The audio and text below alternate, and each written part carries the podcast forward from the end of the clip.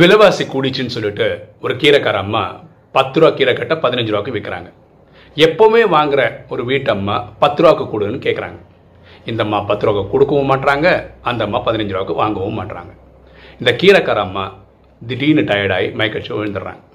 இந்த வீட்டுக்கார அம்மா வீட்டிலேருந்து வந்து தண்ணி தெளித்து அவங்களுக்கு சாப்பிட்றதுக்கு இட்லி கொடுக்குறாங்க.